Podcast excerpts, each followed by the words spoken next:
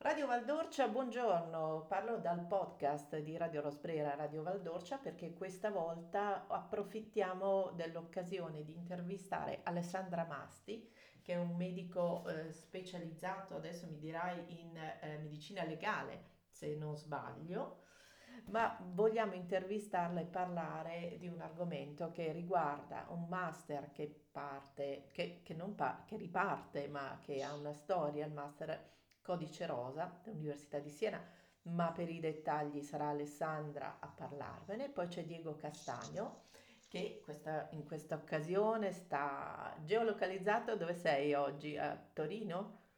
Sì, sto andando a Milano, ma sì, sono Ecco, tra, perché, tra- tra Torino e Milano. perché Diego va geolocalizzato, comunque mh, vice, mh, vice direttore del Mondo Nuovo di Giampaolo Sodano, mh, presidente di una, eh, anche qui dillo te che così non faccio questa cosa, che noi siamo molto multitasking, per cui è meglio dire quello che in questo momento facciamo. Quindi oltre ad essere giornalista, mh, Diego si occupa di formazione e di...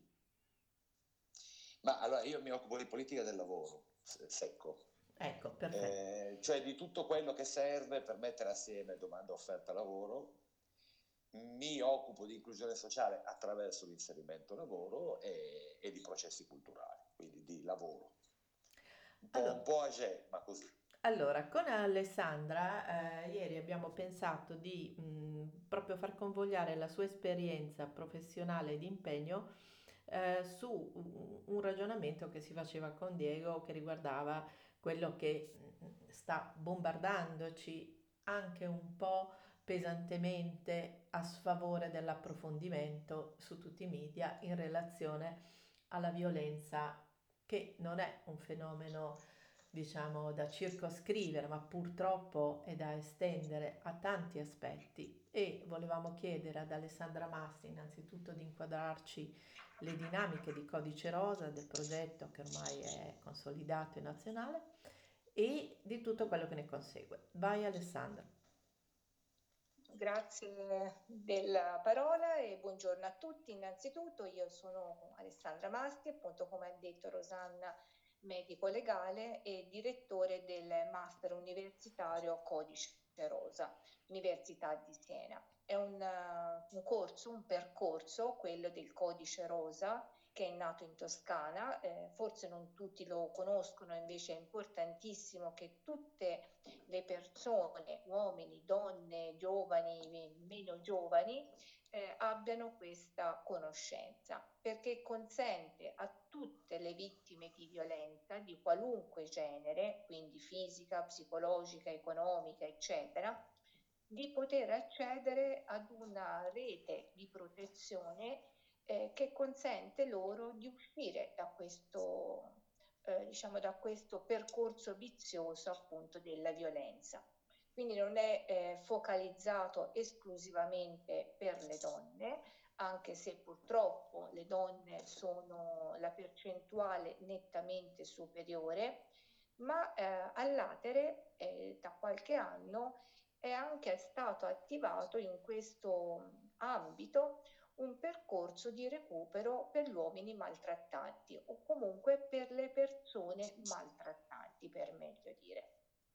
Cos'è il codice rosa? Innanzitutto rosa non è un colore, non indica un colore, ma è il simbolo di questo percorso che nasce nel 2009 ed è un fiore, la rosa bianca. È un fiore eh, che è stato scelto dalla ideatrice di questo percorso, una collega di Grosseto, Vittoria Doretti, origini senesi, e eh, che ha diciamo, sul campo eh, preso atto come medico dell'emergenza della necessità di eh, tutelare tutte le vittime. L'Università di Siena, eh, ormai questa è la quinta edizione, eh, si è con la mia diciamo, con la collega che mi ha preceduto e che ha da poco lasciato la direzione, eh, si è fatta carico in modo universitario, quindi attraverso un percorso di formazione multidisciplinare a cui partecipano come docenti, ma anche come eh, discenti tutti i professionisti eh, che possono a vario titolo essere coinvolti in questa situazione, quindi medici, psicologi, operatori sanitari, quindi professionisti sanitari di ogni tipologia, ma possono accedere anche eh, persone laureate in ogni eh, laurea che eh, hanno a che fare con eh, possibili episodi di violenza. Vedi insegnanti, ad esempio, che attraverso un percorso guidato possono intercettare anche delle situazioni eh, non dette eh, attraverso, ad esempio, temi o comunque relazioni con i propri studenti.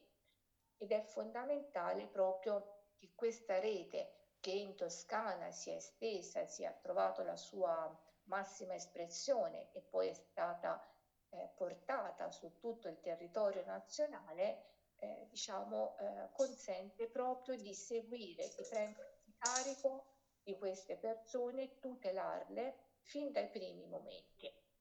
Quindi il percorso codice rosa inizia in pronto soccorso in caso di violenza, ma può essere attivato anche da un medico di famiglia, da qualunque, da un CAV, da un centro antiviolenza e da lì inizia appunto una serie di accertamenti, ma anche tutele legali e messa in sicurezza di vittime appunto di violenza, quindi attraverso un, eh, diciamo un collegamento con la rete anche extra ospedaliera, quindi una rete che eh, si chiama in uh, acronimo SEUS, cioè Servizio di Emergenza Urgenza Sociale, proprio che eh, si fa carico di mettere in protezione eh, le vittime di violenza. Alessandra, una... mi, mi sì? viene da interromperti per chiederti una cosa. Queste iniziative eh, hanno una, mm, una enorme possibilità nel momento in cui vengono promosse e vengono raccontate, vengono spiegate. Secondo te, e qui eh, faccio sempre una critica dall'interno al mondo della comunicazione, quanto manca e come andrebbero comunicati? Perché si va dal banale eh, promuovere il numero di telefono, nel, mm, la cosa televisiva se se ne occupa il Ministero del XY, però come può arrivare alle persone eh, nel contesto sociale il messaggio che queste iniziative non sono solo argomentazioni di convegni, ma sono reali e sono permeate eh, nella società e che quindi si può fare un passaparola di questa possibilità d'aiuto concreto. Come, mm, come si fa ti ringrazio, della, ti ringrazio della domanda perché come sai, probabilmente per me l'informazione e la promozione della salute sono delle sì. tematiche molto sentite e eh, diciamo, come direttore del master mi sono già attivata, neodirettore, sono neanche 20 giorni, quindi veramente Fresca. da neonato. Oh, sì.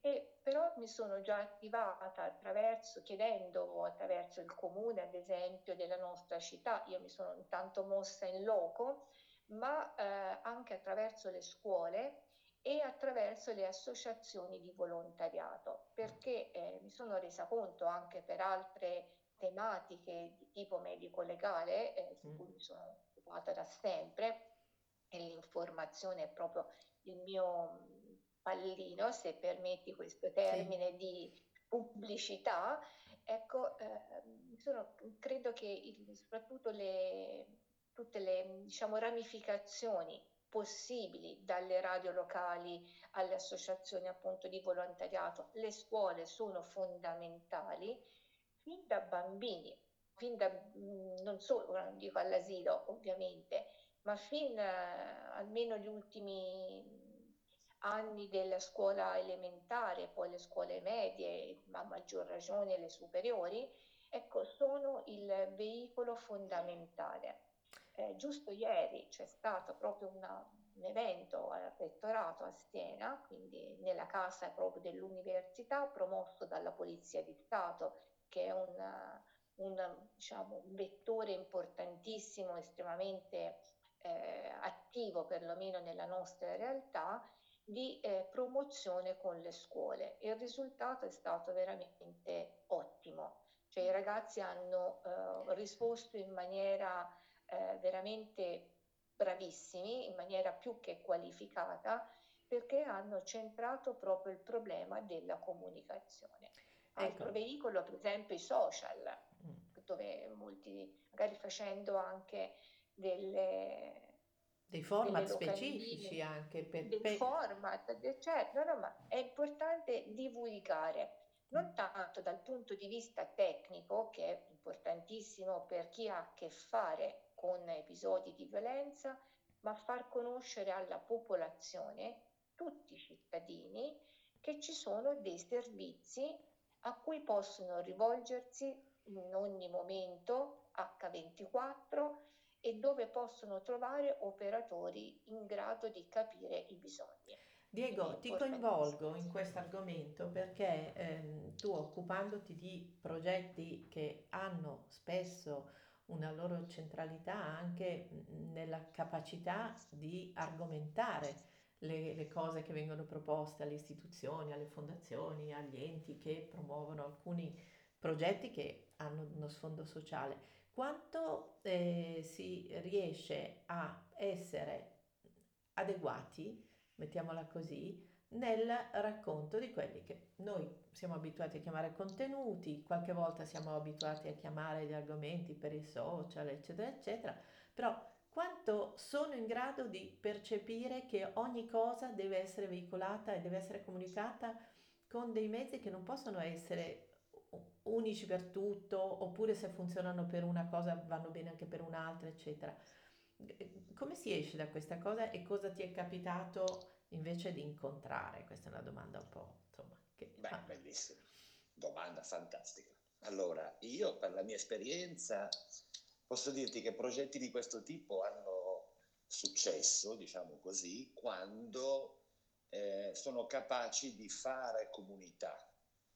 Cioè io sono convinto che l'innovazione è un, è un fatto culturale, poi tecnologico e sono convinto che l'innovazione o la fai dal basso oppure non funziona, viene subita, viene percepita come imposta.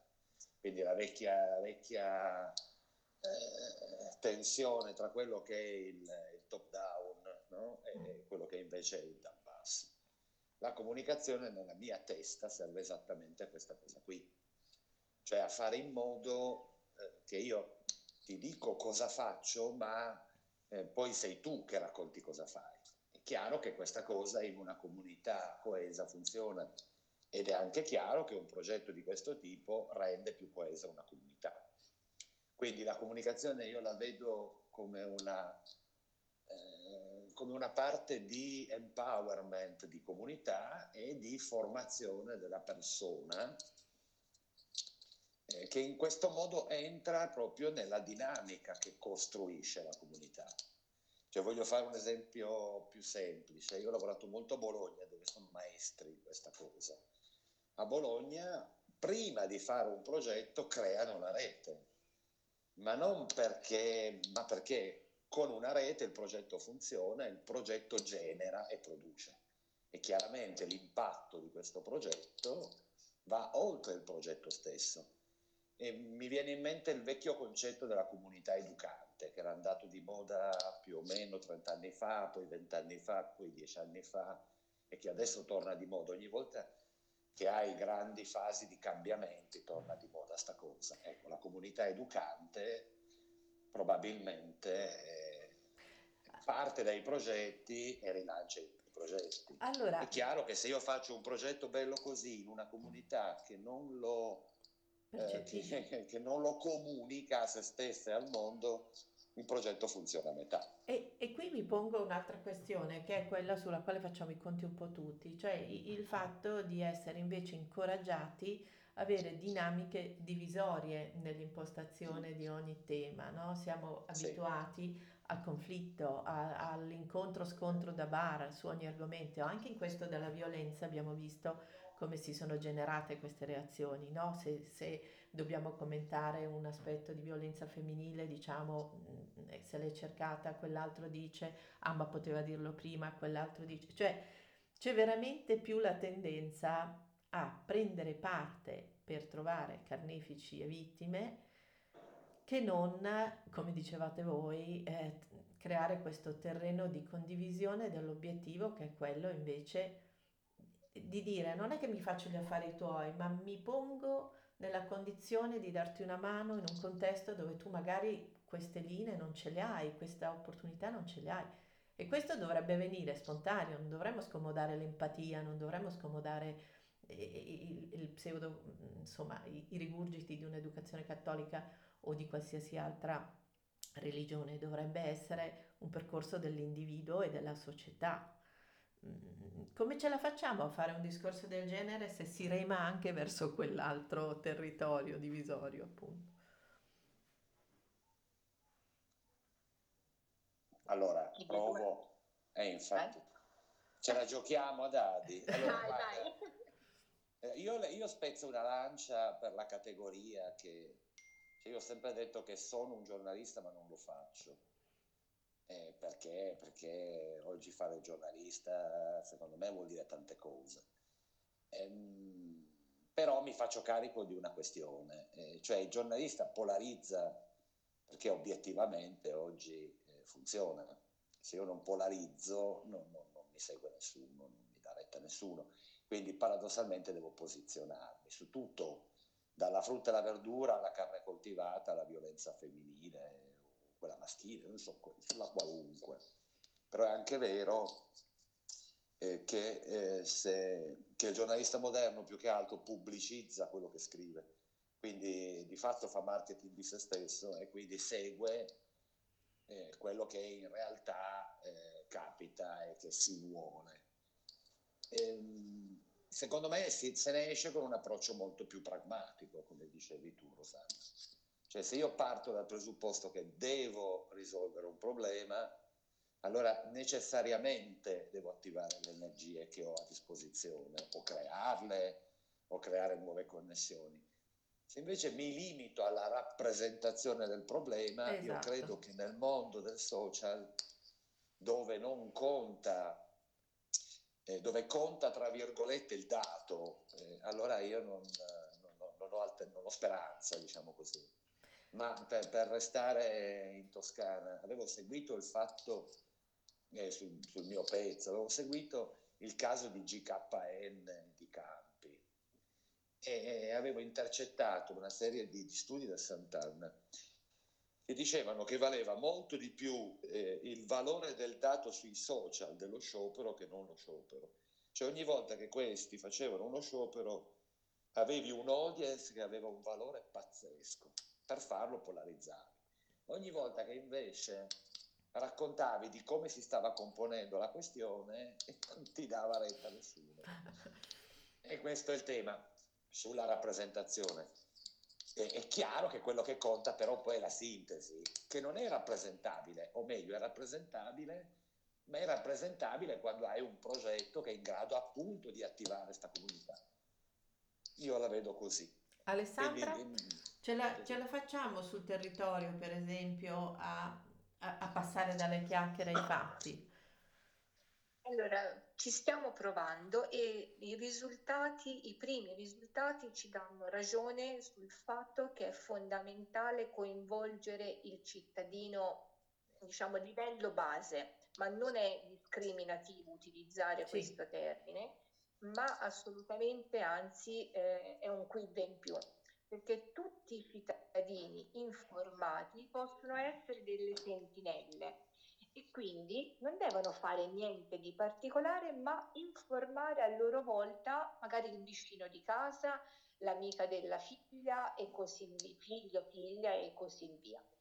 Quindi è importante coinvolgere tutti. Noi abbiamo visto che il coinvolgimento sempre maggiore, e io appunto proprio su questo mi sto battendo, perché l'università non può rimanere chiusa all'interno delle aule, tra l'altro c'è la cosiddetta terza missione dell'università che è proprio quella di aprirsi all'esterno, quindi non rimanere chiusi fra di noi a dibattere in modo tecnico, scientifico il problema, i dati raccolti, le statistiche del numero delle violenze ad esempio, ma utilizzare il dato raccolto per poi elaborarlo e uti- diciamo, metterlo a frutto sul territorio.